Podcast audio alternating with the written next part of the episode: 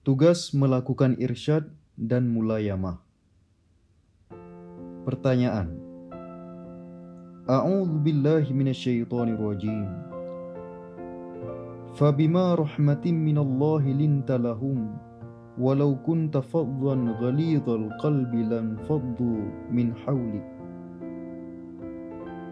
Maka disebabkan rahmat dari Allah lah kamu berlaku lemah lembut terhadap mereka. Sekiranya kamu bersikap keras lagi berhati kasar, tentulah mereka menjauhkan diri dari sekelilingmu. Al-Ayat. Bisakah Anda menjelaskan hubungan yang terdapat antara tugas melakukan irsyad dan mulayamah dilihat dari sisi ayat ini? Jawaban Ayat tersebut diturunkan pada saat Perang Uhud. Sebagaimana kita ketahui bahwa di Uhud telah terjadi sebuah kekalahan sementara, namun pada akhirnya berujung dengan sebuah kemenangan meski di awal terjadi kekalahan yang bersifat nisbi dan kismi. Sebelumnya, mari kita lihat makna pendek dari ayat tersebut. Pertama, Allah Subhanahu wa taala berfirman, "Fabima rahmatin minallahi lintalahum."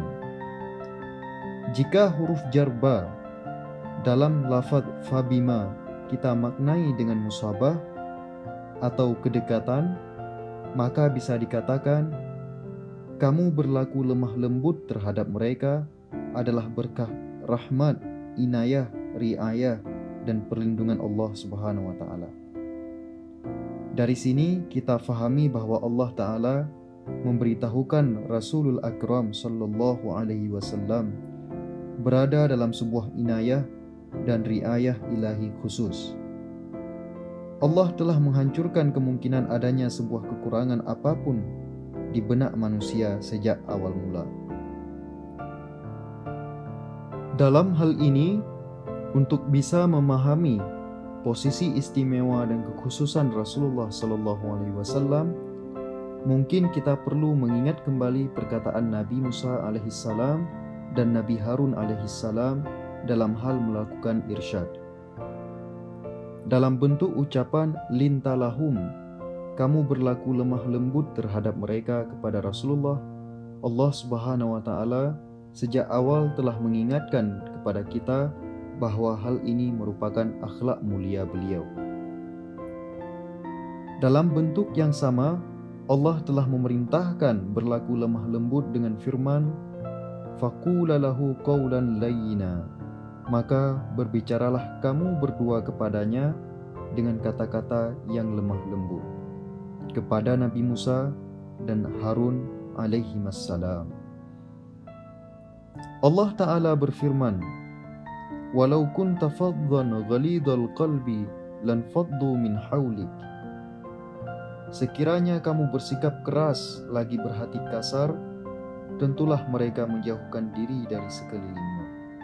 Setelah memunculkan akhlak Sultanul Anbiya, ayat ini mengisyaratkan kepada kita bahwasanya kemuliaan dan ketinggian akhlak dari junjungan kita Nabi Muhammad menjadi wasilah akan keindahan-keindahan lainnya. Lalu setelahnya dengan firman Fa'fu anhum wastaghfir lahum wasyawirhum fil amr. Karena itu, maafkanlah mereka mohonkanlah ampun bagi mereka dan bermusyawarahlah dengan mereka dalam urusan itu. Perintah-perintah untuk memaafkan, memohonkan ampunan bagi mereka, dan tidak meninggalkan musyawarah pun Allah turunkan. Eliksir pengubah kekalahan menjadi kemenangan. Rasulullah Shallallahu Alaihi Wasallam telah melakukan musyawarah dengan para sahabat sebelum berangkat ke Uhud. Beliau bergerak lurus searah dengan pendapat-pendapat mereka demi tertanamnya pondasi kedisiplinan untuk bermusyawarah. Namun pada akhirnya tetap menghadapi sebuah kekalahan yang sementara. Meski begitu, kita memahami kehilangan yang serius dalam kekalahan sementara ini. Allah Subhanahu wa taala sebagai sebuah jawaban atas kemungkinan Rasulullah mengalami sebuah rasa marah di hadapan tablo yang seperti ini, dia meminta Rasulullah Shallallahu Alaihi Wasallam untuk memberikan ampunan dan maaf, melakukan istighfar untuk mereka, dan yang ketiga, meminta beliau untuk melakukan sebuah musyawarah lagi dengan mereka berkenaan dengan hal-hal yang perlu dilakukan. Memang pada waktu itu, kaum musyrik sedang kembali ke Mekah sambil berlagak dan sombong dengan sebuah kemenangan. Sedangkan Rasulullah Shallallahu Alaihi Wasallam mengumpulkan para sahabat dan menganjurkan saran untuk mengikut orang-orang musyrik tersebut. Para sahabat pun menerima pendapat beliau. Bahkan tidak ada satupun dari para sahabat yang ikut dalam perang Uhud itu mundur. Dari tabel ini bisa dipahami bahwa betapa musyawarah itu menghasilkan sebuah hasil yang penuh berkah. Karena para ashabul kiram telah menyaksikan sebuah bencana yang mereka alami sebab perlakuan keras kepala meski itu kecil pada musyawarah yang telah dilakukan sebelum perang Uhud. Bahkan mereka yang tidak mampu berjalan sekalipun tetap ikut mengejar pasukan orang musyrik dengan bantuan bahu-bahu sahabat yang lain. Pada akhirnya, mereka segera berhasil membentuk satu pasukan yang dapat meraih kemenangan. Meskipun mereka adalah sebuah pasukan yang baru saja mendapatkan kekalahan dan mengusir orang-orang Mekah sampai ke daerah Hamraul Asad. Artinya, jika kita ingin menjadi sebuah pusat yang memiliki daya tarik di mata para pendengar, kita tidak boleh meninggalkan taurul layin atau perilaku lemah lembut, hal layin atau hal lemah lembut, dan kaulul layin atau perkataan lemah lembut. Karena sebagaimana yang telah diisyaratkan dalam ayat tersebut, perilaku dan sikap yang tidak sopan dan kasar akan membuat orang-orang di sekeliling kita kabur. Ada beberapa macam kekasaran dan kekakuan. Perkataan seorang khatib yang tidak cocok dan tepat, penyampaian kata-kata kepada khalayak tanpa mengatur suara, mengangkat suara secara tidak teratur sebagaimana sebuah ungkapan yang kasar, mengkritik orang lain seolah meremehkannya, atau memalingkan punggung dan meninggalkan seseorang, semua itu adalah contoh-contoh sifat kasar. Karena hal itu adalah sikap dan perilaku yang dapat membuat orang-orang di sekeliling kita kabur. Dalam hal ini, yang murni adalah akhlak ilahi dan teladan dari para anbiya a'zam. Jika Allah Subhanahu wa taala pun memerintahkan Nabi Musa dan Harun untuk menggunakan uslub yang lembut kepada Firaun yang menganggap dirinya sebagai Tuhan dan memuji dan menghargai Rasulullah sallallahu alaihi wasallam sebab sikap dan perkataan beliau yang lembut berarti ini adalah sebuah disiplin ilahi dasar yang perlu digunakan di setiap periode. Oleh karena itu, orang-orang mukmin, walau apa pun yang terjadi, harus memperlakukan orang-orang di sekitarnya dengan mulayamah. Batas mulayamah demi sang hak. Selain itu, mengambil sebuah sikap terhadap orang-orang yang selalu melakukan kesalahan dan kekhilafan yang sama tanpa punya rasa malu dan orang-orang yang sukar dikekang tidak mau menerima nasihat adalah sebuah ungkapan meninggikan rasa hormat kita kepada Sang Hak. Jika kita perjelas lagi, orang yang mengulurkan tangannya pada segala hal tanpa memikirkan halal haram suatu hal orang yang terbiasa hidup layaknya bohemian, dan orang yang akan membahayakan orang lain dengan kondisi mereka yang seperti ini, mereka harus dinasihati dengan cara yang lembut.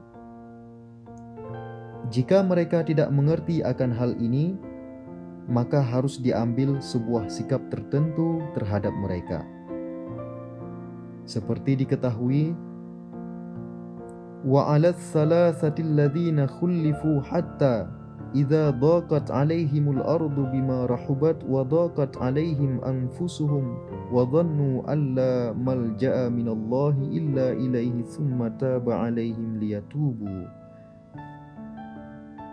Dan terhadap tiga orang yang ditangguhkan penerimaan taubat mereka hingga apabila bumi telah menjadi sempit bagi mereka padahal bumi itu luas dan jiwa mereka pun telah sempit pula terasa oleh mereka serta mereka telah mengetahui bahwa tidak ada tempat lari dari siksa Allah melainkan kepadanya saja adalah sebuah ayat yang diturunkan tentang tiga orang yang tidak berpartisipasi dalam perang Tabuk.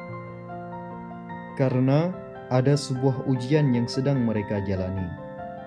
Tidak terjadi sebuah perang di perang Tabuk yang merupakan berkah rahmat dari Allah. Andai saja terjadi sebuah perang, maka mereka akan dianggap sebagai orang-orang yang kabur dari peperangan dan melakukan sebuah dosa yang besar. Oleh karena itu, setelah 50 hari, Allah Ta'ala menganugerahkan ampunan kepada mereka sebagai ungkapan kasih sayangnya. Namun, selama 50 hari ini, Rasulullah Shallallahu Alaihi Wasallam tidak berjumpa dengan mereka dan melarang para sahabat untuk menemui mereka. Karena mereka benar-benar tidak ikut berpartisipasi dalam sebuah perjalanan di jalan Allah. Pada hari itu pun, orang-orang munafik tidak ikut dalam perang. Oleh karena itu, orang-orang mukmin yang tidak ikut dalam perang Tabuk pun sementara waktu dipandang dalam kategori ini. Sikap yang seperti itu diambil terhadap mereka karena mereka telah menodai jalan. Tidak ada seorang pun mengucapkan salam kepada mereka. Tidak ada yang berbicara dengan mereka. Ya, ini adalah sebuah sikap yang dilakukan demi meninggikan junjungan sang hak. Pada dasarnya, akhlak seorang mukmin adalah mulayamah dan kelembutan. Mereka adalah orang-orang yang menjadi teladan kelembutan di setiap perkataan, sikap, dan perlakuan. Secara tidak langsung, mereka akan mengajak orang-orang untuk datang kepada mereka setiap orang dan siapa pun itu, seberapa banyak kelayakan perilaku baiknya, maka sebanyak perlakuan baiknya itu tidak perlu dikembalikan. Tentu saja, pada umumnya situasi semua orang akan berbeda. Namun, menurut keistimewaan garis di mana pun seseorang berada, maka ia perlu mendapatkan perlakuan baik dari Anda dengan seorang pejuang hati, juga dengan seorang mukmin lain, dan dengan seseorang yang bergerak dalam garis yang lebih berbeda harus memiliki jalan-jalan dekat. Satu-satunya jalan untuk membangun jembatan hati. Ya, seluruh manusia di dalam masyarakat harus bisa dicapai dengan menggunakan cara yang berbeda-beda. Dada kita harus lapang kepada siapa pun. Sebenarnya, pada hal inilah dasar daripada dialog itu sendiri. Jalan untuk terhubung dengan orang-orang adalah perilaku lembut terhadap mereka, yaitu dengan sikap halil layin, tauril layin, dan kaul layin. Anda tanpa melakukan hal ini tidak akan dapat menjelaskan pemikiran Anda dengan sempurna. Jika Anda ingin agar orang-orang memiliki nasib daripada penjelasan Anda, baik secara keseluruhan ataupun sebagian, juga agar Anda mendapatkan simpati atau setidaknya mereka tidak berseberangan dengan Anda dan agar mereka menghalangi orang-orang yang bergerak secara berseberangan terhadap Anda, maka Anda harus membangun sebuah jembatan antara Anda dan mereka dengan kelembutan dan mulayamah hingga mereka dapat mengenal Anda dengan benar. Jika Anda ingin melakukan i'la'i kalimatillah, memperdengarkan asma mulia Nabi Muhammad kepada semua orang, memunculkan wajah cemerlang agama Islam, dan menuangkan air sari dari akar-akar ruh dan maknawi kepada dada-dada semua orang, maka Anda harus melentangkan kedua tangan dan memeluk semua orang tanpa membedakan siapa pun. Untuk dapat menuangkan pikiran dan perasaan Anda ke dalam jiwa manusia, bahkan jika Anda perlu meletakkan kepala Anda di bawah kaki mereka sekalipun, itu bukanlah suatu hal yang luar biasa.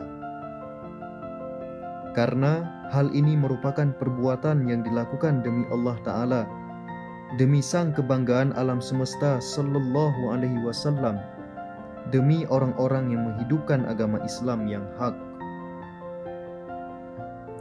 Mari kita kembali ke topik utama, bahwa Rasulullah Sallallahu Alaihi Wasallam telah menunjukkan rahmat yang jelas dengan perkataan sikap dan perilaku yang telah dicontohkan oleh beliau selama hidup. Ayat "Wama arsalnaka illa rahmatan lil alamin" dan tiadalah kami mengutus kamu melainkan untuk menjadi rahmat bagi semesta alam adalah isyarat akan hal ini. Kita dapat melihat manifestasi beliau di berbagai sudut dari kehidupan beliau.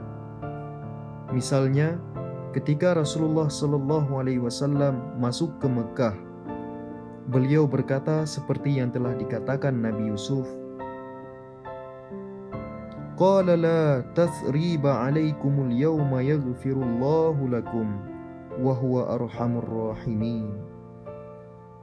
Pada hari ini tak ada cercaan terhadap kamu.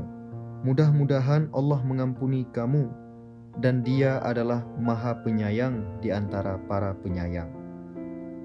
Kepada orang-orang yang telah melakukan segala macam hal buruk hingga hari itu, bahkan kepada orang-orang yang berusaha menghalangi beliau masuk ke Mekah.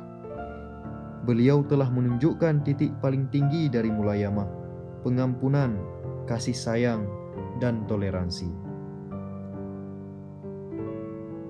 Rahmat yang nyata. Efek dari mulayamah dan kelembutan yang telah Rasulullah Shallallahu Alaihi Wasallam suguhkan ini adalah sangat sempurna. Sebagaimana yang telah dikatakan dalam surat An-Nasr bahwa manusia berbondong-bondong untuk masuk Islam.